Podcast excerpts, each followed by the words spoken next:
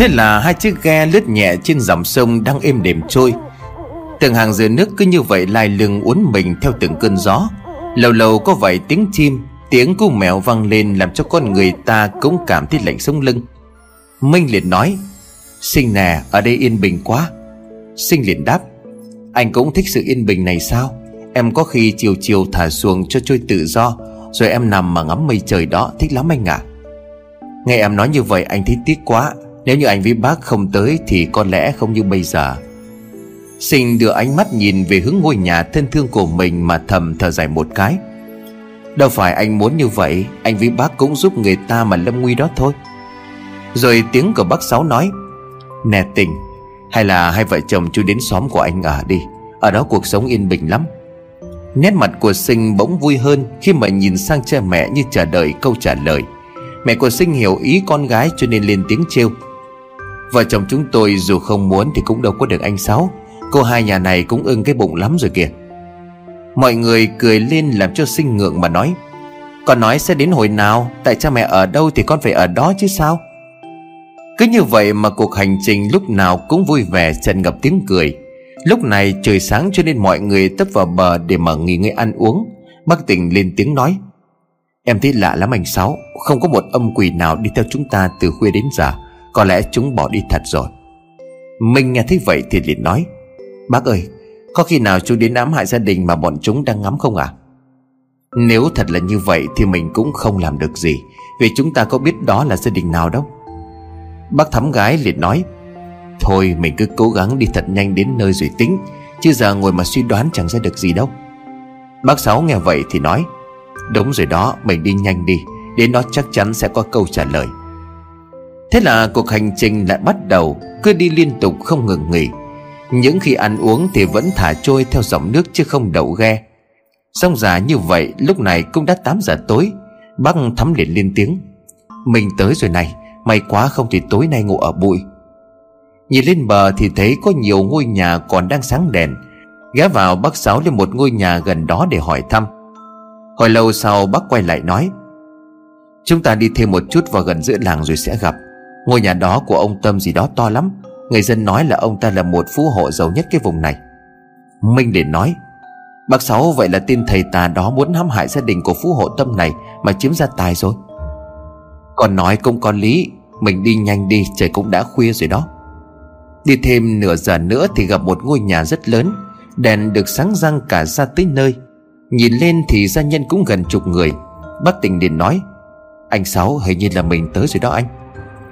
Cặp ghe vào bờ xong mọi thứ tất cả đi vào trong nhà. Mình vi sinh đi phía sau Đến sân bác Sáu lên tiếng gọi. Cô gì đó cho tôi hỏi thăm Đây có phải là nhà ông Nguyễn Văn Tâm không? Một phụ nữ tầm 40 tuổi bước ra hỏi. Dạ mọi người kiếm ai?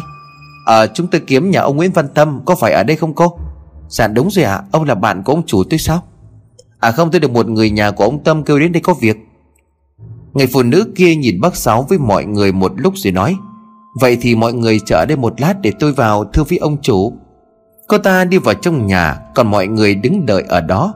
Bác tình thì luôn đưa mắt nhìn quanh để phòng bị đánh lén. Bác lên tiếng Lạ thật, không có âm quỷ nào theo chúng ta suốt một trận đường như vậy. Vậy là sao? Chẳng nhẽ chúng có âm mưu gì khác? Bác Sáu liền nói, Bây giờ mình cũng tạm các còn một bên đi, Để gặp ông Tâm rồi mình tính tiếp.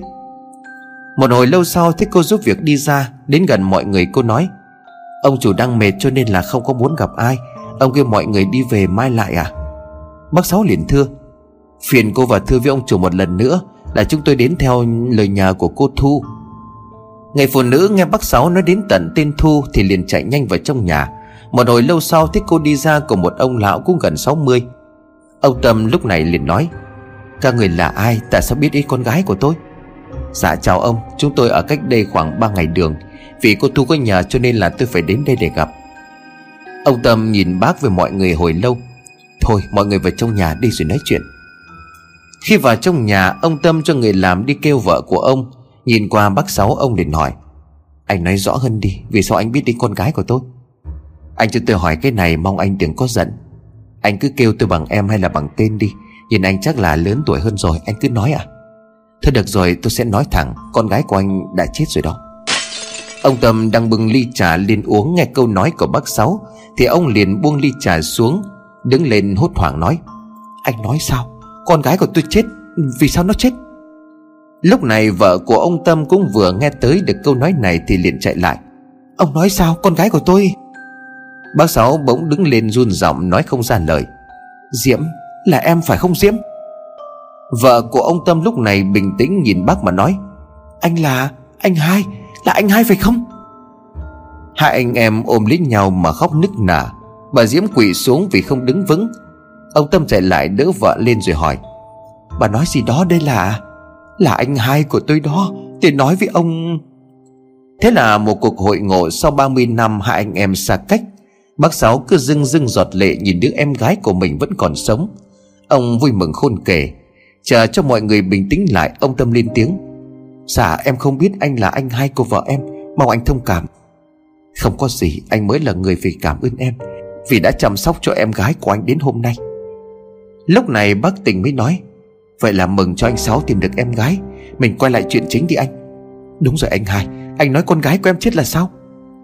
Rồi bác Sáu kể lại mọi chuyện cho vợ chồng của ông Tâm nghe. Hai vợ chồng khóc nức nở thương cho cô con gái của mình.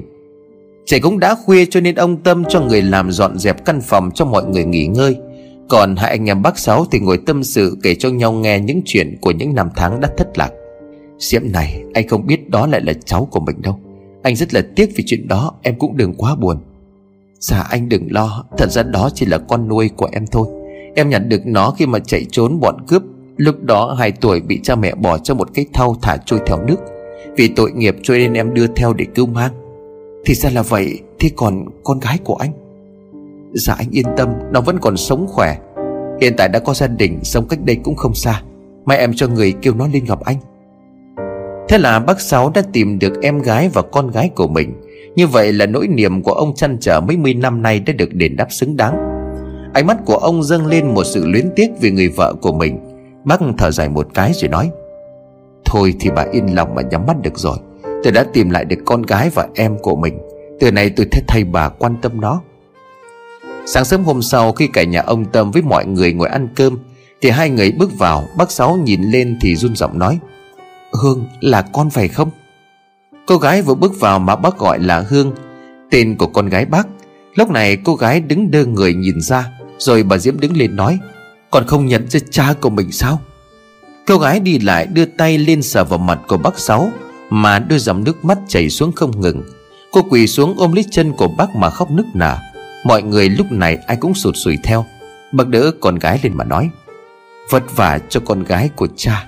Cha xin lỗi đã không chăm sóc con chu đáo. Hai cha con ôm nhau mà khóc. Những giọt nước mắt hạnh phúc khi tưởng chừng đã không còn gặp lại được nhau. Thế mà một cuộc hội ngộ quá bất ngờ, Bao nhiêu cảm xúc cứ ùa về, Làm cho tất cả đều khóc theo. Rồi Hương giới thiệu chồng mình cho bác biết và cả đứa cháu ngoại xinh xắn dễ thương.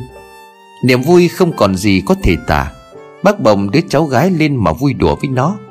Mình nhìn thấy cảnh đó mà cũng thầm vui, Vì bao lâu luôn thấy bác cứ ưu tư thường nhớ về vợ con của mình.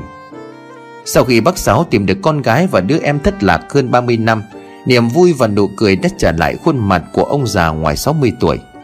Có một ngày ở lại nhà ông Tâm để cho con và anh em bác Sáu được bên nhau và bày tỏ những ưu tư tình cảm của họ khi xa cách. Lúc này bác Sáu mới hỏi em gái, Sao bây không về tìm lại anh hai?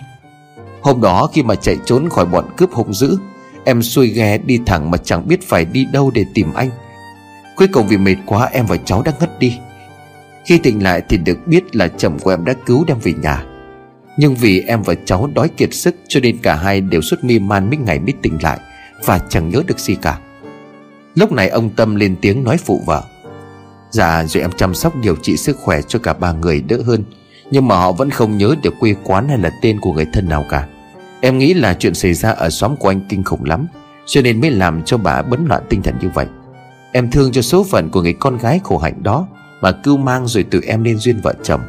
Chẳng biết là sau vài tháng bà có nhớ lại có một người anh thất lạc, Nhưng mà lại không nhớ ra là từng ở nơi nào, Cho nên em cũng không biết sao mà đi tìm. Vậy sao? Anh cảm ơn em. Đã cứu giúp còn thương yêu em gái Cũng như là con gái của anh. Vậy cô Thu gì đó là sao nữa? Rồi con của hai người đâu? Dạ Thu là đứa con gái nuôi của bọn em. Nói ra thì thật buồn cho số phận của bà. Tụi em chung sống với nhau được 10 năm Thì mới nhận con nuôi. Lúc đó em đi làm ăn xa Và em ở nhà bị một đám cướp tấn công Cướp sạch tiền bạc ở trong nhà. Hai cô cháu may mắn được mấy người gia nhân báo cho, Rồi họ chạy trốn được. Trên đường chạy trốn mới gặp con Thu. Đến khi em biết về sự việc, Cho nên đi tìm cũng vài ngày mới gặp được cô ấy Và cả đứa trẻ nhỏ đó. Chuyện là vậy đó anh. Bác Sáu lúc này nhìn qua nhà bà Diễm và con gái Mà hai hàng nước mắt cứ tuôn chảy. Bác không ngờ cuộc đời của em và con gái mình lại lắm nguy hiểm và gian nan như vậy. Lúc này bác tình mới lên tiếng. Anh Sáu nè, Vậy cái chuyện những tên thầy tà đó thì sao hả anh? Vì đã được bác Sáu kể lại mọi chuyện Và cả gia đình của bác tình, Cho nên ông Tâm cũng hiểu rõ Và có ý mời gia đình của bác ở lại làng mình. Nhưng vì vợ chồng của bác tình hiểu được nỗi lòng của người con gái, Cho nên từ chối và dự định sẽ về xóm của bác Sáu mà sinh sống. Bây giờ khi mà nghe bác tình nói về sự việc này, Làm cho mọi người cũng hoang mang. Tâm nè, Em có thấy nhà mình dạo này có cái gì không ổn không? Rồi bác tình cũng nói thêm. Tương tự như là những cái chuyện ma mị Hay là những người trong nhà ốm đau, Công việc làm ăn thì khó khăn.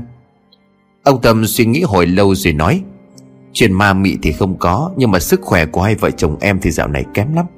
À vợ em mấy hôm nay cứ mơ thấy con Thu nó về nhà, Nói là có người muốn hại nhà của mình.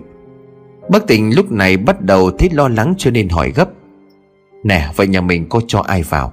À nhất là mấy cái thể pháp đó. Dạ không có anh. Chỉ cần tháng nay con Thu trở nên yếu hơn Và hay nói có ai đó đến, Hay là xuất hiện trong phòng của nó vào ban đêm, Sau đó thì nó không biết gì nữa. Như vậy là có kẻ bên ngoài muốn chiếm lấy cơ ngơi này rồi. Lúc này bà Diễm lên tiếng. Con Thu nó là một đứa con gái rất ngoan, Không bao giờ đi làm cái chuyện mất nết để mà trừ hoang đâu. Lúc này Hương ngồi xuống cạnh bà Diễm mà ăn ủi. Cô đừng buồn nữa, Con nghĩ là phải có kẻ đứng sau cái vụ này. Rồi bỗng sinh lên tiếng Câu hỏi của cô làm cho mọi người giật mình. Các bác cho con hỏi là Vậy gần đây có ai theo đuổi tán tỉnh chị Thu không à Suy nghĩ một hồi Thì cả ba người đồng loạt nói, Thằng Cảnh. Nè Tâm, em nói rõ để chú tỉnh đây giúp cho. Dạ chuyện là thằng Cảnh đã có ý thương con Thu từ hơn một năm, Nhưng mà thằng đó là một thằng rượu chè cờ bạc, Cho nên là con Thu nó không có chịu. Từ khi con Thu mất tích gần một tuần nay, Thì nó cũng hay đến tìm con Thu. Nhưng mà em thấy nó cũng quan tâm hỏi han Rồi còn bỏ công mà đi tìm. Cũng chưa chắc đâu bác, Có khi hắn cố tình làm như vậy Để cho mọi người không có nghi ngờ. Có thể chính hắn ta đã thuê thầy tà làm bùa hãm hại chị ấy. Chuyện đó làm sao có được con? Có đi anh Tâm, Có vài thầy tà ở Cao Miên, Có thể đi vào nhà của người ta mà không ai nhìn thấy. Vì thế mà có nhiều người nhà phú hộ Hay là các quan bị mất của một cách kỳ lạ đó.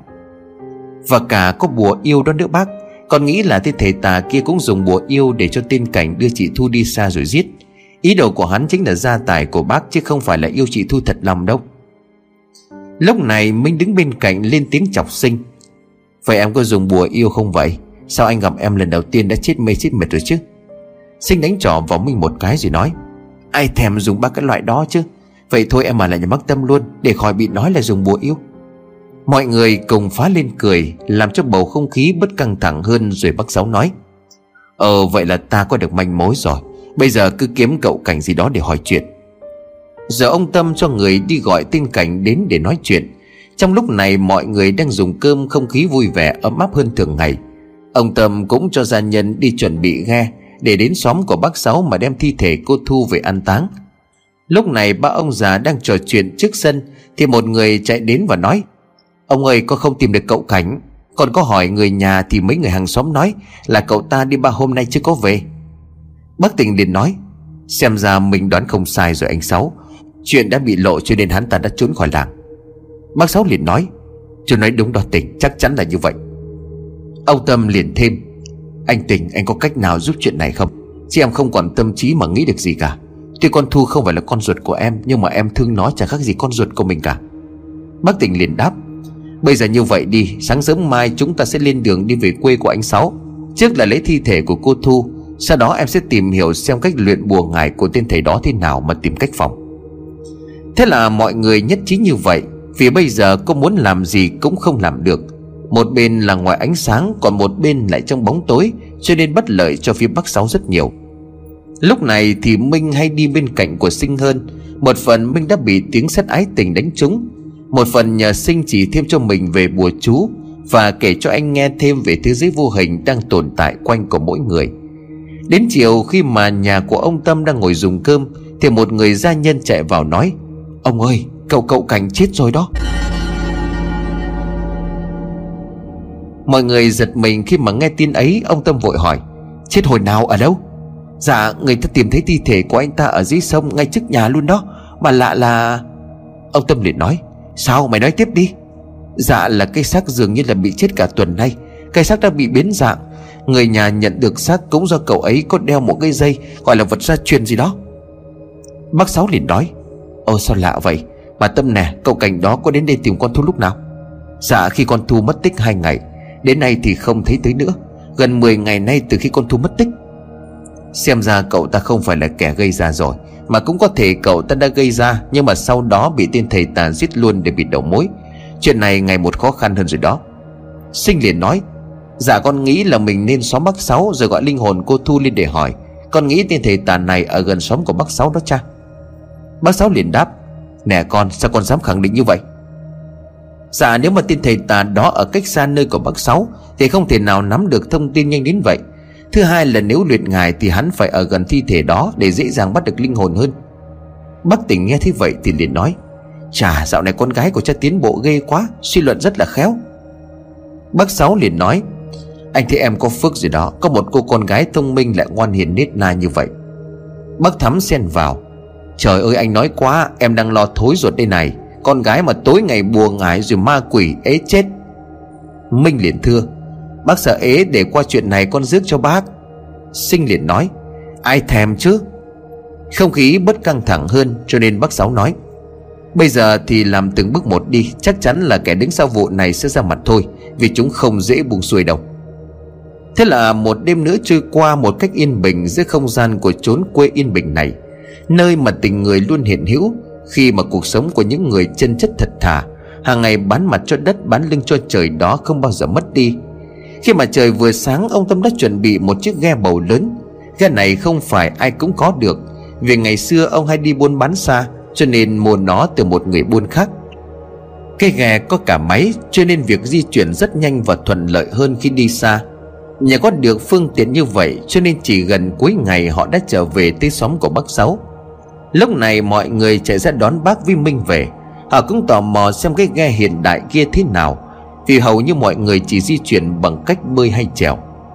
6 giờ tối, nhà bác Sáu rất đông người dân và cả gia đình của ông Tâm. Con gái của bác cũng đã về để thắp cho mẹ của mình một nén nhang. Dì Bảy với Thành cũng an toàn về nhà. Rồi tất cả ngồi lại bàn tính chuyện nào cần làm ngay. Bác Tình với thầy An khi gặp mặt cũng nhận ra nhau Vì họ đã từng gặp mặt. Nói đúng hơn là họ đã hợp tác đánh bại được một nhóm thầy tà Chuyên làm chuyện xấu để hại người. Rồi khi họ có gia đình, Cho nên mỗi người đến một nơi. Đến nay cũng đã chừng 20 năm. Dì Bảy khi nghe bác Sáu giới thiệu con gái, Dì đã ôm lấy Hương mà khóc. Sâu trong thâm tâm của dì, Luôn mong cho bác tìm được con gái của mình.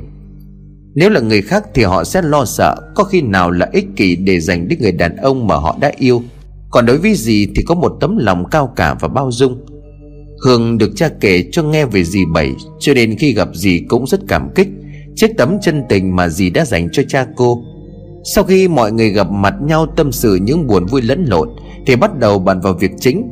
Lúc này bác Sáu đứng lên nói, Bây giờ chúng ta sẽ làm từng bước. Trước tiên thì sáng mai chúng ta sẽ đào mộ con Thu lên để hỏa tiêu Sau đó chú tình với thầy An đây sẽ tìm giúp ra kẻ thầy tà đứng sau vụ này. Mọi người thấy thế nào? Mọi người bắt đầu bàn tán xôn xao, Bất ngờ ông Tâm đứng lên rồi nói, Thưa anh với lại tất cả mọi người Tôi nghĩ là cứ để cháu nó nằm lại đây Vì tôi quyết định sẽ về đây để sống. Sao ông lại muốn về đây để sống? Bà Diễm liền nói. Ông Tâm nắm lấy tay của vợ với một ánh mắt chiều mến. Hai anh mình đã lạc nhau mất mấy mươi năm. Nay nhờ có trời thương tình mà gặp lại được nhau, Chẳng lẽ lại phải xa nữa sao bà? Mọi người ai cũng xúc động trước tấm lòng và sự cảm thông của người chồng thiếu hiểu nỗi lòng của vợ mình. Dù ở với nhau không có mặt con nào nhưng Hương tuy là cháu của bà Diễm, Nhưng mà được ông yêu thương hơn cả con ruột của mình. Còn đối với Thu thì cũng vậy, Ông sống rất có tình với bà con hàng xóm. Lúc này bà Diễm nhìn chồng mà rưng rưng nước mắt. Bà cảm thấy mình thật hạnh phúc. Tuy là có gian nan bất hạnh, Nhưng bù lại được một người chồng luôn yêu thương Và cảm thông chia sẻ. Tôi tôi không biết phải nói sao để cảm ơn ông đây. Bà Diễm nói. Ông Tâm liền đáp. Bà này lạ nghe, Vợ chồng với nhau lại còn khách sáo. Nụ cười nhân hậu và nghĩa tình ấy Đã làm cho mọi người cảm phục ông. Nỗi đau mất đi đứa con gái lớn, Nhưng mà khi vợ chồng tìm được người anh bị thất lạc, Cho nên ông đã kìm nén nỗi đau lại, Mà tạo thêm bầu không khí vui vẻ cho vợ của mình. Ông hiểu bà Diễm rất yêu thương Thu, Cho nên sự ra đi đó đã làm cho bà hao mòn sức khỏe Và cả tinh thần. Hương bỗng lên tiếng, Vậy con cũng về đây sống nữa. Mọi người bất ngờ quay qua nhìn Hương rồi bác Sáu hỏi, Thế còn chồng con? Dạ cha yên tâm đi. Vợ con ở đâu thì con theo đó. Phần trai 12 bến nước mà cha. Toàn liền thưa. Mọi người bật cười với câu nói đùa của chồng Hương. Toàn là chồng của Hương, Năm nay anh cũng ngoài 35 tuổi. Anh là trẻ mồ côi được âm tâm đem về nuôi dưỡng, Rồi đi theo ông buôn bán. Đến khi ông Tâm gặp bà Diễm Thì ông về luôn không còn đi buôn nữa. Toàn với Hương từ đó mà thân nhau, Rồi khi lớn lên ông bà cho hai người nên duyên vợ chồng. Thế là trước mặt sự việc của gia đình ông Tâm đã ổn. Bây giờ là việc của mọi người đang lo lắng nhất. Lão thầy tà bí ẩn kia là ai, Mục đích của hắn ta là gì? Sư huynh cho thuộc hạ đến để gọi đệ có gì không? Ta đang gặp một chút khó khăn Cho nên muốn nhờ đến đệ giúp ta một tay. Sư huynh mà thấy khó thì chuyện không tầm thường rồi. Ta sắp phải đối đầu với hai tên thể pháp rất mạnh. Bọn chúng đang từng bước hợp lại đánh bại ta một lần, Cho nên ta muốn đệ giúp ta một tay để rửa hận. Không thành vấn đề, Em đã luyện được hai âm quỷ rất mạnh, Cho nên đang muốn kiếm đối thủ để thử sức. Sau này huynh thế nào? Anh vẫn vậy, Hiện tại anh vẫn đang luyện một loại tà thuật của bên ngoài Mà anh vừa học được. Nếu mà luyện xong thì chẳng có mấy đối thủ đâu. Hai người đàn ông một già một trẻ đang bàn tính chuyện gì đó, Nghe rất là bí hiểm. Nhưng nghe cách nói chuyện thì phần nào đoán được, Họ cũng chẳng phải là người tốt lành. Sao trên đời này lại có nhiều kẻ luôn muốn trục lợi cho bản thân Bằng cách ám hại người khác? Ước gì cuộc sống này luôn được bình yên và hạnh phúc thì tốt quá. Sông sâu thì sóng càng cao, Ở đời ai biết bệnh đau lúc nào. Hai câu thơ nghe chẳng hợp lý chút nào, Nhưng mà thật ra tôi muốn nói đến cuộc đời của mỗi con người. Các bạn có ai biết khi mình đã bị bệnh, Hay là lúc nào bạn sẽ từ bỏ cõi trần? Hay nói theo lý thuyết của Phật giáo khi nào bạn sẽ rời khỏi cõi tạm mà về với thế giới vĩnh hằng? Câu hỏi này sẽ không ai trả lời được, Vì ngay lúc này bên cả cái xóm nghèo của bác Sáu kia Vẫn chưa biết tai họa sẽ ập đến lúc nào và kinh khủng đến nhường nào. Thế là cuộc sống của mọi người lại trôi qua êm đềm gần tháng. Ông Tâm cũng thu xếp xong mọi thứ và rời về cái xóm của bác Sáu. Cái xóm nghèo ấy bây giờ đã đón thêm vài thành viên mới. Vợ chồng của bác Tình cũng được bác Sáu và người dân phụ dựng cho một căn nhà khá rộng. Thật ra thì nhà ông Tâm đã giúp thêm kinh phí, Cho nên căn nhà cũng trở nên thoáng mát hơn. Còn Minh Vi Sinh thì hai người đã được gần nhau hơn, Cho nên tình cảm có phần sâu đậm hơn trước. Bác Tình cũng bắt đầu dạy đạo Pháp cho Minh Và được cả thầy An cũng tận tâm chỉ dạy. Minh được cái sáng dạ cho nên nắm bắt rất nhanh. Cộng thêm có cô người yêu cũng khá giỏi vì bùa chú. Vì thế mà ba dạy một, Cho nên đôi lúc cũng làm cho Minh hơi quá tải Thầy An liền nói Nè tình, Coi bộ chú sau này có cháu ngoại cũng làm thể pháp luôn đó. Anh nói quá rồi. Cái nghề của mình nguy hiểm thế nào anh hiểu rõ mà. Nếu có con mà không dạy cho nó biết để phòng trừ thì nguy hiểm lắm. Vợ của bác tình điện nói Ờ ông hay lắm, Con gái người ta theo thủa may vá. Con gái nhà này thì lại tối ngày luyện bùa ngải. Tôi không biết thằng Minh sau này có phước hay là vô phước đây. Bác Sáu liền nói Bây yên tâm đi, Thằng Minh thấy vậy chứ giỏi lắm, Nó chịu nổi mà. Sinh liền thêm. Mẹ mẹ khéo lo. Anh ấy không chịu thì kiếm cô khác Con có ép đâu. Cuộc trò chuyện vui vẻ của mọi người Làm cho tình làng nghĩa xóm thêm đậm đà hơn. Nhà của bác Sáu bấy giờ đã trở nên đông vui hơn trước, Vì có cả vợ chồng của ông Tâm bà Diễm về chung sống, Và cộng thêm dì Bảy cũng đã được chính thức trở thành thành viên của nhà bác. Ông trời đã không phụ lòng của những người chân chất thật thà giàu lòng nhân nghĩa, Qua bao thử thách trông gai và đổi lấy nhiều mất mát. Cuối cùng họ cũng được trọn vẹn niềm vui lúc cuối đời. Bác tỉnh liền lên tiếng. Anh Sáu nè Coi kiếm thằng cu cho nó vui cửa vui nhà. Chú nói ghê ta Anh già rồi làm gì có sức như chú. Mà nè thím thắm Coi cho ông thằng cu đi Để sau này còn có người mà chống gậy. Thím thắm nghe vậy thì vội nói. Thôi anh ạ à, thêm thằng cu nữa thì ông cũng cho theo cái nghề của ông ấy luôn. Lúc đó còn mệt hơn đó. Mọi người đang trò chuyện vui vẻ Thì bác Bảy với Hương đi chợ về. Có cả Thanh nhìn mà ai cũng giật mình, Bác Sáu lên tiếng. Hai gì cháu mua cái gì mà cả đống vậy? Còn bắt thằng Thanh theo vác đồ nữa tội cho thằng nhỏ. Dạ mai là dỗ của mẹ, Cho nên là con vi gì đi mua đồ về để mai làm cỗ. Thanh đi đến ngồi xuống rót ly trà, Thở hồn hển nhìn qua Minh nói giọng chiêu chọc. Tao ước gì được như ai, Có người đẹp kế bên mỗi ngày. Ôi trời, đúng là kêu trời, ai mới dạ chứ hả? Minh liền nói Dì bày nè Dì kiếm cô nào cho nó đi, Nó than mãi. Dì bảy liền nói, Yên tâm, dì có một nơi cho nó rồi, Để coi nó có chịu không đã. Mà tội cho cái thằng nhỏ hiền lành siêng năng vậy Mà chẳng có cái ma nào nó theo, Chắc là do ăn ở thôi. Thanh thấy vậy thì liền nói, Trời ơi, câu đầu nghe mát dạ Câu sau nghe đau lòng quá gì? Mọi người cười thêm cho buổi sáng của xóm nghèo thêm ấm áp. Nói chơi thôi, mà thật sự là gì cảm ơn con nhiều lắm. Hôm đó mà không có con chắc là gì không sống nổi nữa. Ánh mắt của dì bảy dâng lên một cảm xúc dịu dàng đầm ấm. Thanh Điển nói Con có làm gì đâu, May mà con lá bùa của dì đó, Nếu không thì Bác Sáu nghe vậy thì nói, Ủa, mà lá bùa nào vậy? Dì bảy đáp, Cái ông này đã bảo gọi bằng em rồi mà cứ bà bà hoại. Bác Sáu liền đáp, Thì bà cũng gọi tôi bằng ông đó thôi. Hai ông bà già lại nói những câu đùa trẻ trung như vậy, Chứng tỏ họ cũng được một sự tin yêu rất lớn. Cho nên khiến cho họ trẻ hơn phần nào. Mọi người thì cười vừa vui vừa thích quá đối thân thương cho tình giả ấy. Rồi thầy An lên tiếng hỏi gì Bảy, Cô cho tôi xem lá bùa được không? Dạ đây thầy coi đi ạ. À? Dì Tháo lá bùa đang keo trên cổ rồi đi cho thầy An. Lúc này thầy nhìn thật lâu, Rồi ánh mắt sáng lên là một nụ cười. Anh có nhận ra đạo bùa này của ai không à Bác tình liền hỏi. Thầy An liền đáp. Chắc chú còn nhớ thầy Ba Chi chứ? Anh nói sao? Đây là đạo bùa của vị tiên sinh đó sao? Bác tình nhìn qua lá bùa mà ánh mắt sáng lên rồi gật đầu. Đúng là đạo hạnh của ngài ấy cao thâm thật. Linh lực của lá bùa này cực kỳ mạnh Dù người tạo ra không ở gần. Nhưng mà vẫn có đủ khả năng để bảo vệ chủ nhân an toàn. Xem ra chỉ đúng là người may mắn lắm Vì không mấy người gặp được vị tiên sinh này đâu. Bà à, Ờ à, à, em làm sao có được lá bùa này vậy? Dạ lúc trước có lần em đi làm thuê cho mấy người ở trong xóm. Lúc đó đi xuống tận vùng Minh Hải, Rồi tình cờ gặp được ông ấy. Nói chuyện lát thì ông ta cho em lá bùa này. Lúc đó ông ấy cũng gần 60 rồi. Thế An nghe vậy thì nói, Thôi thì giờ cũng đã tạm ổn, Cho nên tôi sẽ đi vài ngày làm một ít việc. Có gì thì chú tình biết tìm tôi bằng cách nào mà. Bác Sáu liền thưa, Không biết sẽ còn chuyện gì tiếp theo nữa đây. Sao tôi cảm thấy bất an có mọi người? Thế An liền đáp, Anh đừng quá lo. Có chú tình ở đây thì cũng đỡ hơn, Dù sao chú ấy cũng rất cao tay. Giờ cũng đã gần trưa cho nên mọi người đang ngồi ăn cơm trưa tại nhà bác Sáu. Không khí rất vui vẻ, Vì ngày mai là tới ngày rỗ của bác Sáu. Cho nên hôm nay mọi người làm một mâm cơm gọi là cúng mâm chiều. Lúc này, ở nơi căn nhà bí ẩn kia, Hai bóng người một già một trẻ đang ngồi trò chuyện. Sư đệ nè, Ta nghe thấy tin một trong hai người sẽ rời đi khỏi xóm vài ngày đó. Chúng ta tận dụng cơ hội này để mà đánh úp tên còn lại có được không? Nếu vậy thì còn gì bằng huynh? Vậy thì đệ sẽ chuẩn bị mọi thứ để tiếp chiến. Một cuộc nói chuyện của hai kẻ bí ẩn để mưu mô và xảo quyệt. Vì sao không đường đường chính chính mà lại đánh một trận công bằng? Lại đi dùng mưu hèn kế bẩn như vậy?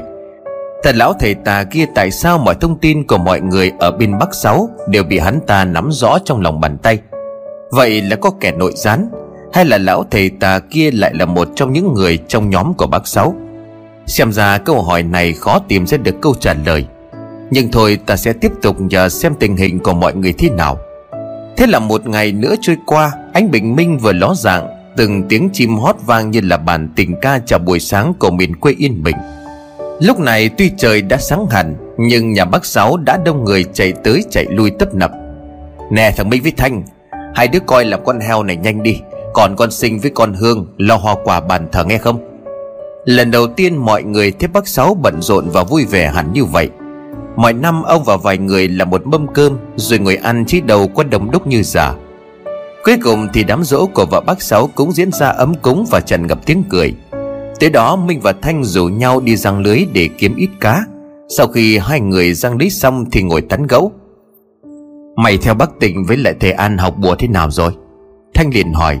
Minh liền đáp, Tưởng đầu dễ ai ngờ thật khó, Nhưng mà tao cũng nắm được gần hết. Thanh liền nói, Mày giỏi thật đó, chứ tao thì nhìn không hiểu gì nữa. Hai cái thằng nhóc kia, Tụi mày làm cái gì thế hả? Có một âm thanh vang vọng. Chết giọng nói đó, Nó không phải là của con người. Minh liền nói, Thanh nghe thấy vậy thì liền hỏi, Trời, mày nói gì vậy Minh? Vậy nó là cái gì? Các người đã tới số gì đó. Minh liền nói Trèo nhanh lên đi, Nó là con quỷ đó. Khi hai người bắt đầu di chuyển Thì một vùng nước xoáy từ đâu xuất hiện, Cứ xoáy cái ghe vào, Cho nên hai người ra sức trèo thế nào Vẫn không đi được. Thanh lúc này bắt đầu hoảng sợ, Miệng thì la làng, Chân tay cứ không còn sức lực để mà trèo nữa.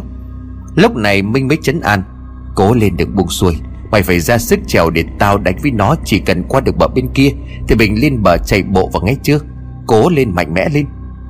Sau khi được mình chấn an, Thành cũng đỡ hoảng sợ hơn, Cho nên bắt đầu ra sức mà trèo. Lúc này, Minh đứng lên lấy ra một lá bùa vàng đọc nhầm trong miệng, Rồi phóng lá bùa bay về phía vong quỷ đó. Lúc này, vong quỷ ngừng thi triển thuật mà tránh né đòn trả thù của Minh. Lúc này, vùng nước xoáy đã biến mất, Minh đã lớn. Trèo nhanh đi Thanh, Ta không có đem theo bùa đâu. Thành cố gắng trèo thật nhanh, Khi qua gần tới bờ, Thì thêm hai vong quỷ xuất hiện Chúng hú lên từng tiếng kinh khủng. Làm cho hai người phải buông tay trèo ra mà bịt tay lại, Vì không chịu nổi âm thanh đó. Lúc này Minh nhận thấy tình huống không ổn, Cho nên lên tiếng nói với Thành. Mình cố gắng trèo nữa nghe, Tao làm chúng mất tập trung để mình chạy lên bờ mà vì nhà Minh bắt đầu lấy ra ba lá bùa nữa. Đào chúa xong liền phóng liên tiếp vào ba vòng quỷ đó. Đúng là cách làm này của mình có hiệu quả ngay lập tức. Thành thấy như vậy thì liền trèo thật nhanh Khi mà mũi ghe vừa chạm vào bờ Thanh nhảy lên rồi cắm sợi dây dùng để buộc ghe rồi chở Minh lên. Minh chạy nhanh lên. Mình vừa chạy lên đến gần bờ Thì bỗng có một làn âm khí từ đâu bay tới đánh thẳng vào lưng của Minh. Rồi Minh bị nhấc lên không trung. Lúc này Minh chỉ nhìn về Thanh mà nói giọng yếu ớt. Chạy, chạy đi nhanh lên mình bắt đầu ngất đi, Một giọng nói cất lên. Người hãy về mà báo lại với thầy Pháp. Nếu muốn cứu đệ tử của hắn, Thì tối mai hãy đến rừng chết mà gặp chủ nhân của ta. Ba vong quỷ biết mất cùng với Minh, Thành lúc này mới hoàn hồn lại Mà chạy thục mạng về để báo cho bác tỉnh đi cứu Minh. Ban đêm không có trăng, Thanh thì đang chạy một mình trong khu rừng tràm lâu năm cho nên rất khó đi. Nhưng Thành vẫn mặc kệ, Cứ chạy không biết bao nhiêu lần. Để rồi bị té ngã lên đứng dậy mà chạy. Cuối cùng thì cũng ra khỏi khu rừng Bắt đầu vào trong xóm Vừa chạy vừa kêu lớn Cứu, cứu với Thế nhưng mà Thanh chạy rồi la vang cả xóm. Lúc này mọi người nghe mà mở cửa ra xem. Họ cứ đứng trước cửa nhà mà nhìn ra Khi thấy và biết đó là Thanh thì mọi người chạy theo. Lúc này ở nhà bác Sáu mọi người cũng chuẩn bị đánh thức bởi tiếng kêu quá lớn của Thanh. Bác Sáu ra đứng ở ngoài sân mà nói Đứa nào mà nửa đêm la làng vậy ta? Trời ơi, đó là giọng của thằng Thanh. Di Bảy lên tiếng. Hai người chạy lẹ ra ngoài đường để hỏi cho ra nhẽ. Gia đình của Bắc Tình cũng chạy ra hết ngoài đường. Phải nói là cả xóm này luôn. Họ chưa bao giờ lại nghe giọng kêu cứu thất thanh như vậy lúc nửa đêm. Bác Sáu nói, Tình nè, sao thằng Thanh nó lại la kia vậy?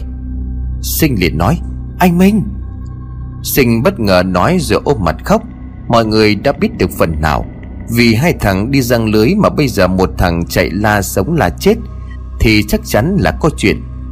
Lúc này Thanh vừa chạy tới Thì té nhào về trước. Nhìn Thanh mà ai cũng kinh sợ Vì toàn thân của anh đều là máu. Không phải vì bị đánh, Mà do anh chạy trong khu rừng tràm kia mà bị. Mọi người chạy lại đỡ Thanh bác Sáu liền tiếng hỏi, Nè, con sao vậy? Có chuyện gì vậy con? Cứu Cứu ai à con? Cứu Minh Nói được vài câu thì Thanh ngất đi. Mọi người đưa anh vào nhà của bác Tình rồi thay đồ, Rồi lau rửa các vết thương trên người của Thanh. Bác Sáu nói với Tình thì đứng ngồi không yên. Hai ông già cứ đứng lên đi tới đi lui trả cho Thanh tỉnh lại để hỏi rõ mọi chuyện. Sinh từ trong buồng bước ra đôi mắt của cô đỏ hoe vì khóc quá nhiều. Những giọt nước mắt còn lăn dài trên khuôn mặt kiểu diễm của người con gái xinh đẹp. Bác tình liền nói, Con đi đâu đó? Sinh liền đáp con đi cứu anh Minh. Nè nè, con đừng có vội chứ. Cứ chờ thằng Thánh đó tỉnh lại rồi mình hỏi rõ mọi việc thế nào. Bây giờ con đi cứu nó ở đâu? Nhưng mà à, Con gái à cha hiểu mà. Thằng Minh, cha thương nó có khác gì con ruột đâu. Nhưng mình phải bình tĩnh lại mới giải quyết được mọi thứ. Nghe cha, con cứ vào nhà nghỉ ngơi đi, không có sao cả. Sinh ngồi lại trên chiếc ghế mà nước mắt cứ chảy. Mẹ của cô đi đến ôm cô mà an ủi. Đừng buồn con, Mình tin thằng Minh sẽ bình an thôi. Vợ chồng của Hương cũng qua, Cho nên nhà Bắc Tình có đến hơn 10 người. Ai cũng lo lắng và chờ đợi cho Thanh tỉnh lại để hỏi sự tình. Gần một tiếng trôi qua thì Thanh cũng tỉnh lại. Vừa tỉnh lại, Thanh đã hốt hoảng nói, Bác tỉnh ơi, mau cứu thằng Minh đi, Nó bị quỷ bắt rồi đó. Bác tỉnh nghe vậy thì liền hỏi, Con nói vậy là sao? Ai bắt thằng Minh? Dạ con không biết, Chỉ biết là có ba con quỷ nó ghê lắm. Nó đến định giết hai đứa con. Thằng mình đánh nhau với nó, Rồi nó bị ba con quỷ kia bắt đi. Từ đó còn kêu con về kêu bác ra Cái khu rừng chết gì đó mà gặp chủ nhân của nó. Khu rừng chết? Anh Sáu nè, anh biết nơi đó không? Biết chứ, Nhưng mà có vài người đi vào đó kiếm cá Thì không ai ra nữa. Khu rừng đó rất lớn và đáng sợ. Sao mà anh đưa em đến đó coi như thế nào? Rồi em sẽ làm một trận đồ. Em cũng muốn biết thật ra cái tên thầy tà này là ai. Cha, cho con đi với nha. Sinh lên tiếng, Bác tỉnh liền đáp còn ở nhà bảo vệ mọi người, Lỡ khi ta ra đó hắn lại cho âm minh đến làm hại mọi người thì sao? Sau đó khi mà ổn định lại mọi thứ, Mọi người cũng ra về thì Thanh đã khỏe lại, Cho nên đi về nhà mình. Lúc này chỉ còn mỗi mình bác Sáu với bác Tình ngồi uống trà để nói chuyện. Anh Sáu nè, Em không hiểu là thật ra tin thầy nè hắn ở đâu cả. Sao mọi thứ hắn ta làm ra đều biết rõ vậy anh? Chú nói anh cũng thấy lạ, Nếu mà hắn là dân ở đây Thì tại sao hắn lại biết gia đình của vợ chồng con Diễm tận ở dưới kia? Còn hắn ở bên làng Đông Anh Thì tại sao hắn lại biết rõ vùng này chứ? Hai ông già ngồi suy nghĩ cho những câu hỏi của mình Mà không ai tìm ra được đáp án. Một phần hai người lo cho sự an toàn của Minh Cuối cùng hai ông già đành phải chịu thua Và chờ đợi kẻ trong bóng tối kia xuất hiện. Lúc này ở phía bên lão thầy tà, Ta có con tin rồi, Tối mai sẽ dễ ép chúng đầu hàng nhanh thôi. Nè sư huynh, Bộ hai lão già thể pháp đó lợi hại như vậy sao? Để tối mai em sẽ ra thử sức thế nào? Lúc này Minh nghe thấy thì liền nói, Các người đừng hòng lấy ta ra mà uy hiếp được thầy của ta. Người yên tâm, Ta biết người rất quan trọng đối với hắn, Vừa là đệ tử vừa là con rể tương lai. Minh liền đáp, Thật ra thì ngươi là ai? Sao lại biết rõ mọi sự như vậy? Tại sao ngươi lại bịt mắt của ta hả? Sợ thả ra ta nhìn rõ ngươi sao? Ta là ai không quan trọng, Ngươi không nghe bình pháp có cầu. Biết người biết ta trăm trận trăm thắng hay sao? Mình đang bị trói nhốt trong một căn nhà hoang. Anh cũng chẳng biết nó là đâu, Vì đã bị bịt mắt lại Cho nên chỉ còn biết chờ chết. Vì khi anh vừa tỉnh lại, Đã nghe tên trẻ nói Sau khi dùng anh để uy hiếp Bắc tỉnh xong, Sẽ giết anh luôn để hắn ta luyện ngải. Bây giờ anh bắt đầu lo lắng và nhớ thương sinh. Biết đâu anh sẽ không còn gặp lại được cô ấy thì sao? Nhưng mà biết đâu họ lại bị hãm hại nữa. Mình cứ suy nghĩ rồi khóc lóc trong thầm lặng. Khóc vì tự trách bản thân của mình quá vô dụng, Không giúp được gì kể cả người mình yêu cũng không bảo vệ được. Nỗi đau thể xác lẫn tinh thần cứ như vậy mà hành hạ Minh Khi mà tiếng gà gáy báo hiệu một ngày mới bắt đầu, Từng đàn chim cứ hót vang cả xóm làng. Nhưng hôm nay nghe sao tiếng chim hót không còn vui tươi bình yên như mọi ngày. Nó như một bản tình ca buồn vậy. Nè tình, Đây chính là khu rừng chết đó. Nó luôn mang một vẻ bí mật rất đáng sợ. Anh cũng có lần đi vào răng lưới Nhưng mà không hiểu sao cứ cảm thấy khó thở. Và lúc nào cũng cảm thấy như có một đôi mắt quan sát mọi hoạt động của mình vậy. Em thấy có rất nhiều âm khí trong đó. Chắc chắn nơi đây đã có một kẻ bày một cái gì đó rồi. Mà anh biết có chuyện xoay quanh nơi này không? Theo như anh biết thì đây là nơi từng xảy ra một trận chiến ác liệt lắm. Khắp khu rừng này phải đến có cả ngàn người chết đó. Bác tình nghe bác Sáu nói vậy thì liền nói Xem ra bất lợi cho mình rồi anh Sáu. Hắn đã luyện bùa ngài để hại người Thì chắc chắn hắn sẽ dùng đến ngài thi. Nếu như vậy thì thật khó. Bác Sáu nghe vậy thì hoài nghi hỏi, Ngài thi là sao? Nó rất nguy hiểm và cực kỳ tàn độc. Họ sẽ dùng một loại ngài ở tận trong rừng sâu Rồi trồng lên mộ của người chết để hút âm khí. Người luyện sẽ dùng chính máu của mình để cho ngài uống. Trong 49 ngày, cây xác sẽ sống lại. Lúc đó rất khó mà giết được nó. Chỉ có đốt cây ngài thì mới có thể giết được. Mà anh nghĩ xem làm sao chúng ta có thể tìm ra cây ngải mà giết. Trời ơi, có chuyện đó luôn sao? Xem ra ta gặp nạn lớn rồi đó. Mình đi sâu và tìm hiểu đi anh. Đây, anh cầm lá bùa này Nó sẽ giúp ngăn cản âm khí không xâm nhập vào người. Hai người đi sâu vào bên trong, Càng đi không khí càng trở nên vô cùng khó chịu. Bác Tình thì vốn quen với những nguy hiểm, Cho nên cũng không có gì lạ. Còn đối với bác Sáu thì đây là lần đầu trải nghiệm cảm giác này. Cho nên nhìn mặt bác tỉnh cũng hiểu vào vài lần bác chấn an. Nè tỉnh, Anh thấy hôm nay khu rừng này lạ quá. Những lần anh vào đây thì nó không ghê giận như hôm nay. Anh thấy có gì hôm nay đặc biệt sao? Hôm nay nó là ban ngày Nhưng mà anh thấy nó sao mà âm u quá. Tuy là sáng sớm thì còn sương, Nhưng mà anh thấy nó không phải là sương.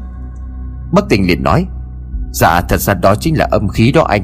Nếu mà một người bình thường mà vào đây lâu Thì coi như chết chắc. Hai người đi thêm một chút nữa Thì bỗng dưng khựng lại, Bác Sáu nói nhỏ. Chú thấy phía trước không? Tại sao lại có một căn nhà nằm ở đây? Thấy rồi, để em lập trận ở đây, Rồi mình vào đó xem thế nào. Bác lấy ra một miếng vải có hình bắt quái, Chảy xuống đất rồi bác lại lấy ra năm lá bùa, năm màu khác nhau, chôn ở dưới đất quanh miếng vải. Sau đó lại cắm năm cọc bằng thanh tre, Rồi lấy chỉ đỏ quấn quanh tạo thành hình tròn. Rồi bác ngồi xuống đập thầm. Trong một hồi lâu sau thì tất cả biến mất. Lúc này bác Sáu thấy lạ thì liền hỏi, Sao chúng biến mất hết rồi? Dạ em cũng đã ẩn chúng đi, Tránh bị phát hiện mà bị phá. Bây giờ anh ngậm viên thuốc này vào miệng, Sau đó chúng ta đi vào ngôi nhà đó để xem. Cái này là cái gì? Dạ đó là thuốc tiêu hồn đơn. Khi mà anh ngậm vào linh hồn của anh sẽ bị ẩn đi. Bọn quỷ sẽ không biết anh là con người. Còn nếu như anh uống nó luôn, Sẽ làm cho anh chết giả đi trong 24 giờ. Hai người bắt đầu đi từ từ vào bên trong. Càng đến gần ngôi nhà thì âm khí càng dày đặc. Bác Tịnh nhìn qua bác Sáu gật đầu có ý bảo bác phải cẩn thận, Vì sắp đi vào hang ổ của chúng. Khi mà nhìn qua khe hở thì thấy Minh đang bị trói ở trong đó. Bác Sáu định chạy vào thì bác Tịnh ngăn lại. Bỗng có một vong quỷ xuất hiện ngay trước cửa nhà. Bác Sáu hơi lo sợ, Nhưng cái siết tay của bác Tình làm cho bác bình tĩnh hơn Và cố gắng không tạo ra tiếng động. Phong quỷ đứng đó đưa đôi mắt đỏ như máu nhìn bác Sáu, Nhưng mà rồi chẳng có thấy động tĩnh gì cho nên liền biến mất. Bác tỉnh lúc này lấy ra hai lá bùa, Rồi phóng ra xa ngôi nhà, Ngay lập tức bốc cháy lên nhanh như chớp. Có đến bốn vong quỷ xuất hiện chạy lại đánh nhau với lá bùa. Chúng bắn ra âm khí đen xì cứ như vậy mà thổi vào lá bùa. Lúc này bác tỉnh lên tiếng, Mình vào cứu thằng Minh rồi chạy nhanh nha anh. Hai người chạy vào trong nhà cười chói cho Minh rồi cả ba cùng chạy hết sức có thể để ra khỏi khu rừng. Lúc này bốn vong quỷ đã đánh bại được lá bùa cho nên quay vào Thì phát hiện ra ba người đang chạy đi Thì chúng liền đuổi theo nhanh như chớp đã đến bên của họ. Bác tình liền nói, Hai người chạy thật nhanh đi, tôi sẽ đánh nhau với chúng. Bác tình lấy ra năm lá bùa phóng về bốn vong quỷ đó. Chúng liền biến mất ngay sau đó Là bốn luồng âm khí kinh hoàng bay tới. Một câu lệnh phát ra, Phong linh mở Sáu âm hồn xuất hiện liền lao đến đám vong quỷ mà xoay quanh chúng, Tạo thành một trận cuồng phong như vũ bão, Khiến cho bốn vong quỷ không thể di chuyển được. Bác lấy ra một lá bùa đỏ phóng về phía chúng mà hồ lớn, Hòa thiên phù trợ, khai! Ngay lập tức, lá bùa bắn vào trong cuồng phong đó, Tạo thành một cơn lốc kinh hoàng. Bốn vong quỷ bây giờ bắt đầu bị thiêu đốt, Tiếng kêu của chúng đau đớn phát ra, Làm cho cả khu rừng bị chấn động. Lúc này bác tình sợ nếu mà tin thầy tà đó xuất hiện Thì sẽ nguy hiểm, Cho nên chạy ra khỏi khu rừng hợp mặt với bác Sáu và Minh, Rồi cùng nhau đi về nhà. Lúc này trong rừng đám quỷ bị thiêu đốt Cho nên đã bị cháy thành cho. Hai tên thầy Pháp xuất hiện mà tức giận nói, Được lắm, dám đến đây để giết lính của ta Ta bắt cả xóm người phải chết. Bỗng từ đâu một tia sét đánh thẳng xuống ngôi nhà, Một tiếng nổ kinh thiên động địa phát ra. Làm cho cả hai tên thầy tà phải văng ra cả chục thước. Ngôi nhà bốc cháy dữ dội, Hai tên đứng lên tuy là đau, Nhưng mà hắn lại dặn lên từng chữ. Các người phải chết. Lúc này cả ba người đã về đến nhà an toàn. Minh Đường bác Thắm và Sinh chăm sóc. Còn bác Tình với bác Sáu thì đang ngồi uống nước Vì đã thấm mệt. Khi mà chạy một quãng đường xa Bác Sáu lên tiếng. Nè, anh chưa bao giờ gặp ma. Này gặp đúng là muốn đứng tim đó. Bác Tình liền nói. Chúng sẽ đến tìm chúng ta sớm thôi. Em đã cố tình phá nơi ẩn thân của hắn ta Để hắn ta lộ diện đó. Bỗng nhiên những tiếng trâu gà heo Cứ như vậy kêu lên en ép Làm cho cả xóm loạn cả lên, Rồi tiếng người dân cũng là thất thanh lên. Bầu trời bắt đầu tối mịt Tuy là gần trưa vậy mà cứ như 6 giờ tối bác tỉnh lên tiếng. Chúng tới rồi anh Sáu, Anh kêu mọi người qua nhà em hết đi Để em đánh nhau với hắn ta. Phải là trong 10 phút Bác Sáu chạy đi kêu tất cả mọi người lại nhà Bắc tỉnh. Hàng chục con người đều hiện rõ sự kinh ngạc Trước những diễn cảnh đang diễn ra. Từ đầu hàng ngàn con quạ, Chim cú mèo bay như vũ bão. Tiếng hú, tiếng kêu than như từ muôn trùng vọng lại, Làm cho cảnh tượng kinh khủng Đến mức không còn đời nào có thể diễn tả. Chó bò lợn gà cứ như vậy lăn ra mà chết tức tưởi. Chó mèo thì sủa lên cả xóm. Có còn còn cụp đuôi chạy vào trong nhà xin lên ư ở. Bác tỉnh kêu sinh ở trong nhà bảo vệ mọi người. Còn một mình bác ra ngoài mà tiếp chiến. Nét mặt của từng người hiện trên khuôn mặt kinh sợ Khi mà lần đầu tiên họ nhìn thấy hàng vạn vong hồn. Cứ như vậy bay lên lửng ở ngoài trời. Chúng cứ kêu lên từng tiếng nghe mà nhức cả tai. Bác tỉnh đi ra trên tay cầm một thanh kiếm gỗ Và một sấp bùa phóng lên trời mà hô lớn. Phong linh mở. Thêm một trận cuồng phong nữa xuất hiện. Hai cơn lốc âm khí va vào nhau tạo nên một sức mạnh quá kinh khủng. Phải nói có đến cả trăm cây bạch đàn rất to và cao như vậy Mà bị cơn lốc cuốn đi một cách nhẹ nhàng. Bác lấy ra một lá bùa đỏ phóng về phía cơn lốc mà hô lớn, Hòa thiên phù trợ, mở! Cơn lốc ngay lập tức biến thành một cơn lốc lửa, Nuốt chừng đám âm hồn đó. Chúng kêu gào rú lên vang trời. Bất ngờ một người xuất hiện Theo đó là hai cây xác người đang trong quá trình phân hủy. Cho nên nhìn chúng rất quái dị. Chết ngài thi. Bất tình liền hô lớn. Một dòng cười liền vang lên. Người dám đến giết thuộc hạ của ta Lại còn đốt luôn cả nhà của ta. Bất tình liền hỏi, Tại sao ngươi lại muốn hại người khác? Tại ta thích thế mà thôi. Giờ hắn lấy ra hai hình nhân bằng vải cắn con tay lấy máu vẽ lên hai con hình nhân ấy. Ngay lập tức hai cây xác như một con thú dữ gầm lên kinh hoàng, Rồi lao đến Bắc kinh. Bác lấy thành kiếm gỗ mà đánh nhau với chúng. Đúng là khó hạ được chúng. Dường như là chúng chẳng biết đau hay sao vậy. Một cánh tay bị chém đứt lìa ngay lập tức mọc ra cái mới. Chém ngang người thì lại được giáp lại như chưa từng bị chém. Bác tỉnh lúc này bắt đầu thấm mệt, Còn thi tề tà thì đứng đó mà cười đắc ý. Người yếu vậy sao? Rồi chúng lại tiếp tục lao vào mà đánh bác. Bác lại phải tiếp tục đỡ đòn. Cứ như vậy mà trận đánh kéo dài hơn 3 giờ đồng hồ. Không cảnh xung quanh bây giờ không còn là nơi của con người nữa. Nó như một chốn địa ngục không bằng. Hàng ngàn xác quả xác cú mèo nằm chết la liệt ở trên đất. Cây tối thì nằm ngả ngổn ngang. Nhà của một số người còn bị phá tan tành. Bác tỉnh lúc này rất mệt, Nhưng hai cái ngải thi kia thì chẳng chịu nghỉ chút nào. Cứ nhào vô mà đánh mãi. Bất ngờ một thanh kiếm sáng rực bay tới đâm xuyên qua hai ngải thi kia rồi bay đến đâm sâu vào một thân cây già. Thanh kiếm bắt đầu đỏ lên. Hai cái xác lúc này bị cháy lên.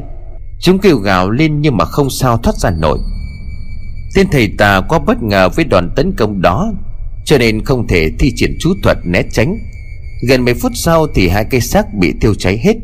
Hai hình nhân trên tay tên thầy tà cũng bắt đầu cháy lên. Hắn quàng xuống đất mà đảo mắt nhìn quanh xem ai đang làm. Một cú đánh nữa bất ngờ xuất hiện. Làm cho hắn chỉ kịp đưa tay lên đỡ, Nhưng rồi hắn bị té về phía sau.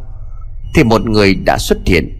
Bác tỉnh nhìn qua là một nụ cười vui mừng, Rồi bác ngã xuống đất. Thì ra người vừa đánh lại tên thầy Pháp kia là thầy An. Ông vừa kịp tới lúc này. Ngay lúc này, tên thầy tà kia được bốn vong quỷ tạo ra một cơn lốc âm khí, Bắn thẳng vào Bắc Tình đang nằm đó. Thầy An thấy như vậy liền chạy lại, Rồi một lá bùa bắn thẳng vào làn âm khí đó. Một tiếng nổ kinh hoàng vang lên. Làm cho cả thầy An cũng phải ngồi xuống mà né tránh sức ép. Sau khi tiếng nổ kết thúc Thì thầy An nhìn về hướng tên thầy tà, Nhưng hắn đã biến mất. Thầy An cùng với bác Sáu ra đưa bác Tình vào trong nhà chăm sóc. Mọi người được một phen hú hồn, vì lần đầu tiên lại thích cảnh tượng ma quỷ ngay ban ngày như vậy. Hơn một giờ sau khi mà ổn định lại mọi thứ, Người dân tập trung giúp những nhà bị phá dựng lại nhà cửa. Cuộc sống của những con người chân chất hiền lành ấy Lại bị đảo lộn chỉ trong vài giờ. Lúc này bác Sáu nói, Nè An, sao chú biết mà về kịp lúc? Thực ra khi đi đã cho một âm binh canh giữ ở đây, Cho nên là khi có biến nó sẽ báo cho em biết ngay. Minh lúc này liền nói Thế thầy, có tới hai tin thầy tà lần đó. Một già một trẻ, Chúng định dùng con để ép hai thầy của con chịu thua, Sau đó thì giết tất cả. Thầy An liền đáp, Đúng vậy. Lúc mà tên thầy tà trẻ kia sắp bị đánh bại, Thì có đến bốn vong quỷ rất mạnh xuất hiện. Xem ra tên thầy tà đứng sau mới đáng lo ngại. Bác tình nghe thấy như vậy thì liền nói, Cảm ơn anh An rất nhiều. Thật sự nếu không có anh xuất hiện kịp thời Thì chắc là tôi đã không còn nữa. Không ngờ ngài thi lại lợi hại như vậy. Sao chú không có nằm nghỉ đi, Ra đây làm gì cho nó mệt? Nè bác Sáu, Con nghe nói là giọng của tên thầy già kia quen lắm, Nhưng mà không biết đã gặp ở đâu. Thanh lúc này cũng thêm vào. Minh, mày được an toàn rồi hả? Trời ơi, tao lo cho mày lắm đó. Minh liền đáp. Ờ tao vừa được bác Sáu với thầy đưa về. Mày nãy giờ đi đâu? Ở đây nãy giờ coi phim hay ghê luôn đó. Thanh liền nói. Cây đầu mày chứ phim. Tao nghe sợ quá, chui xuống gầm giường kìa. Ở đó mà coi phim. Mọi người phá lên vì cái tính nhát gan của Thanh Mình liền tiếng chọc. Coi lại coi xem còn không. Hai nó cũng thục mất tiêu luôn rồi. Mọi người cười một trận nữa Rồi sinh đánh nhẹ mình một cái thành đi tiếng bảo chữa. Đúng rồi, tao đâu có gan như mày, Nhưng mà tao biết một bí mật khá hấp dẫn đấy. Thanh cười lên giọng điệu đắc ý, Làm cho mọi người cũng tò mò muốn biết. Vậy mày nói ra đi, Xem nó hấp dẫn như thế nào. Cái tin này phải đáng một con gà luộc đó nghe. Mày làm cho tao ăn đi rồi tao nói. Tổ cha mày bày đặt ra giá. Nhà bác gà thiếu gì muốn ăn mấy con? Bác Sáu liền nói. Mọi người lại cười rồi hương lên tiếng. Nè, em muốn ăn con chị bắt làm cho em liền luôn. Minh được dịp chọc quê Thanh thêm một lần nữa. Sao, muốn ăn mấy con? Tao chưa khỏe thật nhưng mà ra sức đi bắt được gà cho mày luôn đó. Thôi, quê rồi không ăn nữa. Mày khỏe lại đi tao xử đẹp. Thế An nghe thấy vậy thì liền nói. Thôi, con nói đi xem có giúp được gì không? Thật ra lão thầy tà đó chính là Thanh bỏ ra câu nói nhìn ra ngoài, Như sợ có người đó cũng có mặt ở đây rồi nói nhỏ. Chính là ông Năm ở xóm mình đó. Bác Sáu liền nói Con nói gì ông Năm nghĩa là sao? Cả dì bảy cũng lên tiếng hỏi Thanh Con nói thật không? Ông ta từ khi vợ ông ấy chết trong vụ cướp năm xưa Đã trở nên cô độc, Không còn quan tâm hay là trò chuyện với ai. Thanh liền nói Dạ chỉ mắt con trông thấy Ông với một thanh niên nữa đi vào nhà có dáng vẻ rất là nghi. Bác Sáu liền hỏi nếu vậy thì con không thể khẳng định ông ta là chủ mưu đứng sau vụ này. Dạ lúc đầu con cũng nghĩ là người quen với ông, Nhưng mà chẳng hiểu sao con cứ cố cảm giác nghi ngờ. Rồi cái chân con tự đi lại nhà ông ấy, Tới khi mà con đứng ở bên hông nhà, Thì bỗng nghe tiếng kêu cứu đau đớn tuyệt vọng của ai đó vang lên. Rồi tên trẻ kia nói Huynh đưa nó đây để em luyện ngài, Chứ nó cứ kêu là mãi nhức đầu quá. Sợ quá chạy lẹ về nhà, Con đã biết được mấy hôm rồi nhưng mà lại quên mất luôn. Minh liền nói Trời ơi, cái cái thằng này, Chuyện lớn như vậy mà còn quên được. Còn đòi ăn gà của tao hả? Mọi người nhìn nhau rồi thì an lên tiếng. Tôi thấy thằng Thanh nó nó có lý, Nhưng mà oan hồn kia là của ai sao bị trúc bắt? Trời, con Thu đó. Hôm em với thằng Thanh chạy trốn cứ được hồn con Thu, Và nghe tiếng la đau đớn của nó vang lên, Cứ nghĩ nó bị đánh ai ngờ bị bắt. Dì Bảy thêm vào. Khi nghe dì Bảy nói Thì bà Diễm có vẻ xúc động, Quay qua hỏi thầy An trong tiếng khóc. Thì có cách nào cứu được linh hồn của con bé không thầy? Thôi, tạm thời ta hãy khoan hành động. Vì bọn chúng vừa bị mình đột kích một trận tổn thất nặng nề rồi, Cho nên đề phòng cao lắm. Để chú tình đây nghỉ ngơi hai hôm, Rồi ta sẽ đến đó để tóm hắn mà nói rõ. Thưa con Hương, Con đi bắt vài con gà để làm thịt ăn, Để cho chú tình với thằng Minh ăn cho mau khỏe. Thành, con coi phụ bắt mấy con gà giúp chị bay. Dạ cái gì chứ, ăn thì con giỏi lắm. Mọi người chia nhau đi làm việc Lúc này còn lại bác Sáu, bác Tình, ông Tâm và Minh. Họ bằng tính cách để mà đánh bại tiên thầy tà bí ẩn Mà lâu nay làm hại mọi người. Như vậy là tiên thầy tà bí ẩn đó lại chính là người trong xóm của bác Sáu Nghĩa là ông Năm. Vậy mà tại sao ông ta biết gia đình của ông Tâm cách đây mấy ngày đi đường? Hay có khi nào trong nhà của ông Tâm có người muốn ám hại vợ chồng của ông? Cho nên hãm hại con gái nuôi của ông bà trước. Xem ra câu hỏi này còn khá mơ hồ và chưa có lời giải đáp. Khi ánh hoàng hôn đang dần biến mất, Từng tia nắng cuối ngày đang len lỏi qua những đám mây lên chân trời, Để mà soi dọi xuống trần gian vài tia nắng êm dịu, Để báo cho vạn vật biết sắp hết một ngày nữa. Từng đàn chim cứ kéo nhau về tổ, Cất lên những tiếng gọi bạn nghe sao mà ấm lòng và bình yên. Phía trước nhà của bác Sáu có một con sông không rộng lắm, Bên kia là một khu rừng tràm lâu năm nó được bác Sáu trồng cách đây cũng gần 20 năm rồi. Cho nên cây rất lớn và thẳng đứng. Vì miếng đất đó phèn rất nhiều cho nên không thể trồng được cây gì ngoài tràm. Vô tình khi mà rừng tràm đó trở thành một vườn chim phong phú, Mỗi khi ánh hoàng hôn dần tắt, Thì hàng ngàn con chim cò bay về đậu trắng xóa trên những ngọn tràm. Chúng kêu là rồi đùa giỡn rất vô tư, Không hề sợ con người. Có vài loại còng cọc le le hay là vì trời còn hít ngang bay thẳng xuống ao nước nhà bác Mà lặn mò tôm cá? Vì bác Sáu có thả nuôi vài loại cá Để khi cần thì ra câu là có cái ăn. Bác Sáu liền nói, Nè, tổ cha tụi bay Bộ đi ăn không no ai sao mà còn qua đây bắt cá của tao ăn vậy? Nhưng bác chưa bao giờ lấy cây trọi hay là bắt ăn thịt con chim nào, Cho nên chúng không sợ bác. Mà mỗi lần bác đuổi đằng này chúng lặn xuống, Lát sau lại nổi lên đằng kia. Đuổi mãi mà chúng không sợ thì đành chịu thua chứ biết làm sao. Tụi mày không có sợ tao thì tao sợ tụi mày vậy. Còn bầy vịt trời thì thôi khỏi nói, Chúng bay thành bầy cho đến khi có vài chục con, Có người đi ngang thấy cảnh ấy thì hỏi đùa với bác.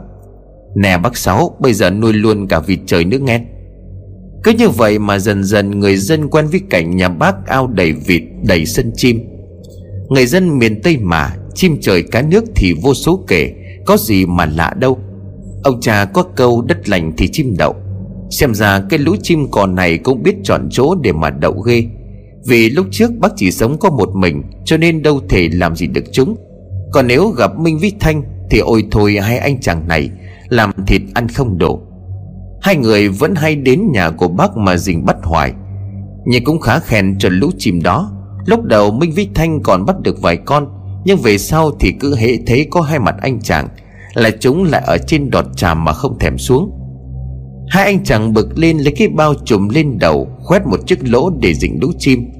Cách này hiệu quả, Chúng không thấy hai anh cho nên liền bay xuống, Nhưng mà khổ nỗi lại đậu ngay trên đầu của họ Mà làm thơ ở trên đó. Vì cái bao trùm lại cho nên đâu thể chụp được, Đành phải chịu trận. Những lần như vậy, bác Sáu chỉ biết ngồi đó mà cười rung đùi Hôm nay cũng như mọi ngày, Từ đàn chim kéo về tổ Làm cho bầu không khí đang yên tĩnh trở nên ồn ào và náo nhiệt. Mình với sinh lúc này đi dạo cũng vừa về tới nhà bác Sáu, Cho nên nhìn thấy cảnh ấy sinh liền nói, Ôi, nhìn chúng dễ thương chưa kìa, Em chưa bao giờ nhìn thấy chúng gần mà nhiều như vậy luôn đó. Mình thì nhìn lũ chim với một cặp mắt hận thù, Còn lũ chim thì cứ ở đó mà kêu lên inh ỏi. Mình kéo tay cổ sinh đi về nhà bác Sáu, Nhưng mà cô nàng cứ say mê nhìn không thèm đi. Tụi mày làm xấu mặt của tao, Còn mê hoặc bạn gái của tao nữa. Chờ đó đi, Hôm nào tao bắt nhổ lông xong tao xảo lang cho hết. Nhưng mà lũ chim cứ hà miệng kêu lên vang vác, Cứ như là đang cười chọc quê Minh Làm cho anh càng thêm cay cú. Hồi sau thì hai người cũng vào nhà nói chuyện với bác Sáu. Con đã khỏe chưa? Mà đi tới đi lui vậy chứ? Minh điện đáp.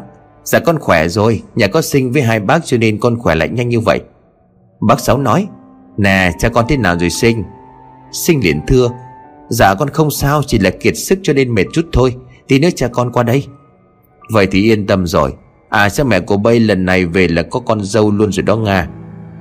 Bác chọc Minh với Sinh Làm cho Sinh ngượng đỏ mặt nói, Thôi con vào nói chuyện với chị Hương đây. Hương liền nói Ai kiếm tôi đó, tôi đâu có tội tình gì Mà đem tôi ra làm hứng đạn vậy chứ. Con gái của bác Sáu từ trong nhà Bưng đĩa bắp nấu còn nóng hổi ra. Nghe được cha của mình chọc Sinh, làm cho sinh mắc cỡ Rồi dã đỏ đi kiếm mình để né. Nên Hương vừa lên tiếng gạo sinh. Sinh liền nói, Có ai làm gì đâu mà đem chị ra hứng đạn chứ, Em qua kiếm chị thật mà. Bác Sáu nhìn hai đứa mà bật cười, Rồi mọi người ngồi ăn bắp nấu chuyện trò. Sinh liền nói Bác ơi, sao nhà bác chim cò nhiều vậy ghê? Nhìn chúng vui mắt sao đó? Bác Sáu liền đáp Ờ chúng kéo nhau về làm tổ trên đọt tràm đó con. Lúc đầu ít dần, Rồi chẳng biết là vợ chồng con cái Chắc là ở đâu kéo về quá trời. Hương liền xen vào, Công nhận là nhìn cảnh này buổi hoàng hôn Thì nó bình yên sao đó cha Minh liền thêm, Cái này mà bắt được đem xào lăn Thì vài lít rượu đó nghe. Tiếng của Minh vừa cất lên Làm cho ba người nhìn một cách bất ngờ. Bác Sáu cười rồi lắc đầu. Cây thằng không có ý tứ gì lãng mạn cả. Tự dưng đâm xuồng bể vô với ông con. Sinh liền nói, Em sợ anh luôn đó, Một cảnh hoàng hôn yên bình thương mộng như vậy, Mà tâm hồn ăn uống của anh lấn át được luôn đó. Bác Sáu liền nói, Nè bộ, đi làm xấu lên đầu mà còn không sợ hả? Định muốn bị thêm may sao? Mình ra hiểu cho bác đừng nói Vì sợ quê với Sinh và chị Hương. Còn Sinh thì cứ kêu bác Sáu kể nghe. Hai bên cứ rằng có một hồi, Ông già cũng mệt đứt luôn cả hơi. Nhưng mà ngay lúc này thì bỗng tiếng khóc của trẻ con từ đâu đó vang lên. Lúc đầu thì không nghe rõ, Nhưng mà dần dần thì tiếng khóc ngày càng lớn, Làm cho mọi người đổ ra ngoài đường lắng tai tìm phương hướng. Nhưng mà lạ là tiếng khóc đó cứ vọng lại từ bốn phương tám hướng vậy. Sinh nghe thế vậy thì liền nói, Trời ơi, quỷ nhi. Bác Sáu liền nói, Con nói gì? Quỷ nhi là sao? Quỷ nhi được kẻ luyện bùa lấy từ bụng người mẹ còn sống, Sau đó đem ngâm vào một loại nước được làm bằng một loại lá cây rất khó kiếm. Chúng thường mọc ở những khu rừng già lâu năm, Cho nên muốn kiếm chúng không phải đơn giản. Sau khi ngâm xong, sẽ đem ra luyện liên tục trong 49 ngày sẽ thành quỷ nhi. Minh liền nói, Khoan đã, em nói vậy thì chẳng lẽ đây là con của chị Thu? Bác Sáu thêm, Bác thấy không phải đâu, Vì thời gian con Thu chết đến này cũng chưa đủ 49 ngày mà. Hương sụt sùi khóc tiếc thương cho người con gái nuôi của mình quá hầm hưu và bất hạnh. Tội cho em quá Thu à? Sinh thấy vậy thì liền nói, Chị đừng buồn nữa, Từ nay em sẽ giúp tìm lại linh hồn của chị ấy. Lúc này tiếng của trẻ con khóc bỗng mất hẳn, Sau đó là tiếng cười giòn tan của đứa trẻ con lại xuất hiện. Nghe qua thấy như là đứa trẻ con đang vui lắm, Nhưng mà nghe kít lại thì cảm thấy rất đáng sợ. Không thể nào một đứa trẻ con lại cười lên một giọng điệu gây giận như vậy. Lúc này bác tỉnh với thầy An đi qua, Mọi người nghe một hồi thì cảm thấy khó chịu và kinh sợ, Cho nên chạy vào nhà của bác Sáu ngày một đông. Hắn đang dùng quỷ nhi để tra tấn tinh thần của mọi người nhằm gây hoang mang đó.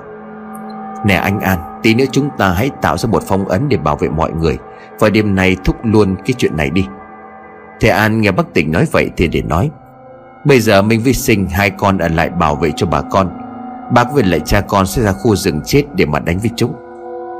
Thế là mọi người bắt tay vào công việc. Bác Sáu có nhiệm vụ kêu gọi mọi người lại nhà bác tỉnh. Còn Minh với Sinh, hai người đứng chặn ở cửa của ngôi nhà mà ngăn chặn vong hồn ngạ quỷ. Thầy An đi quanh nhà để bày một trận ngũ hành phong ấn ngôi nhà. Bác tỉnh thì lo vẽ thêm một ít bùa để đêm nay.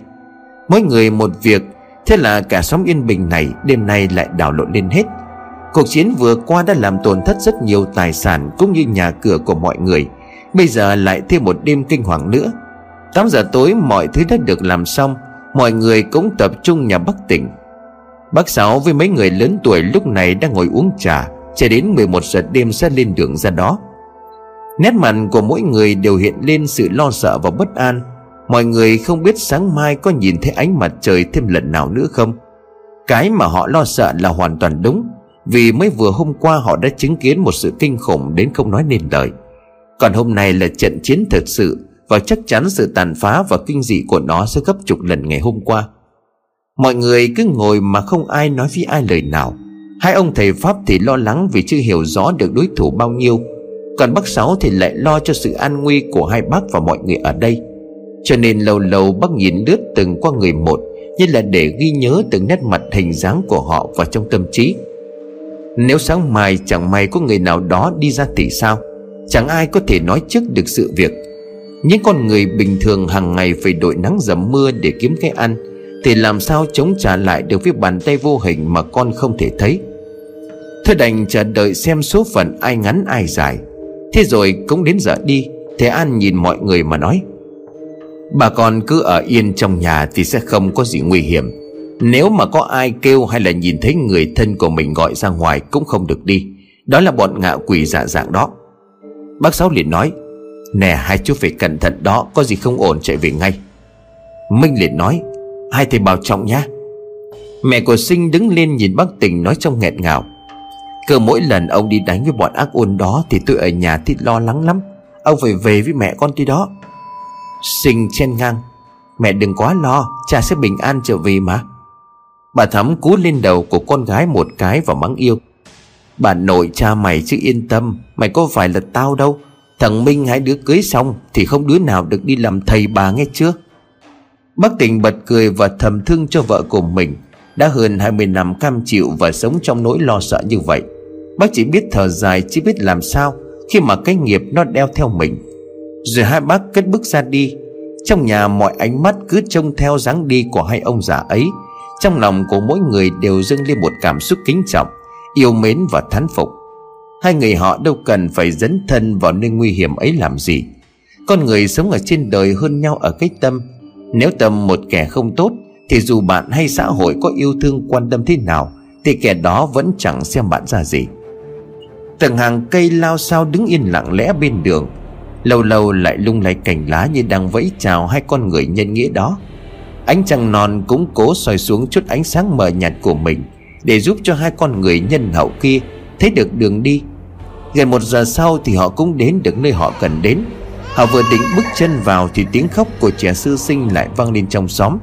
Hai người nhìn nhau mà thầm lo, Không biết đi vào đó Tên thể pháp kia có còn hay không, Hay là hắn lại đang ở trong xóm.